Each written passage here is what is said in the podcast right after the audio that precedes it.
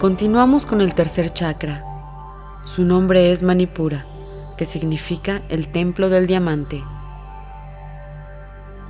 Su ubicación está en el plexo solar y su elemento es el fuego.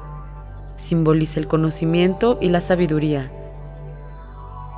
Su color es el amarillo y sus gemas son el agua marina, la turquesa y la perla. Su mantra es Ram y su nota musical es Mi. Este chakra nos da el actuar. Su tipo de yoga es el Karma Yoga.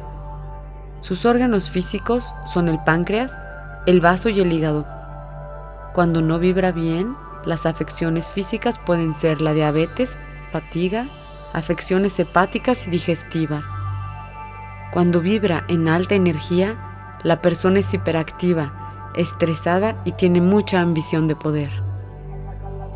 En cambio, cuando vibra en baja energía, se presenta mucha inseguridad, dependencia, timidez y depresión.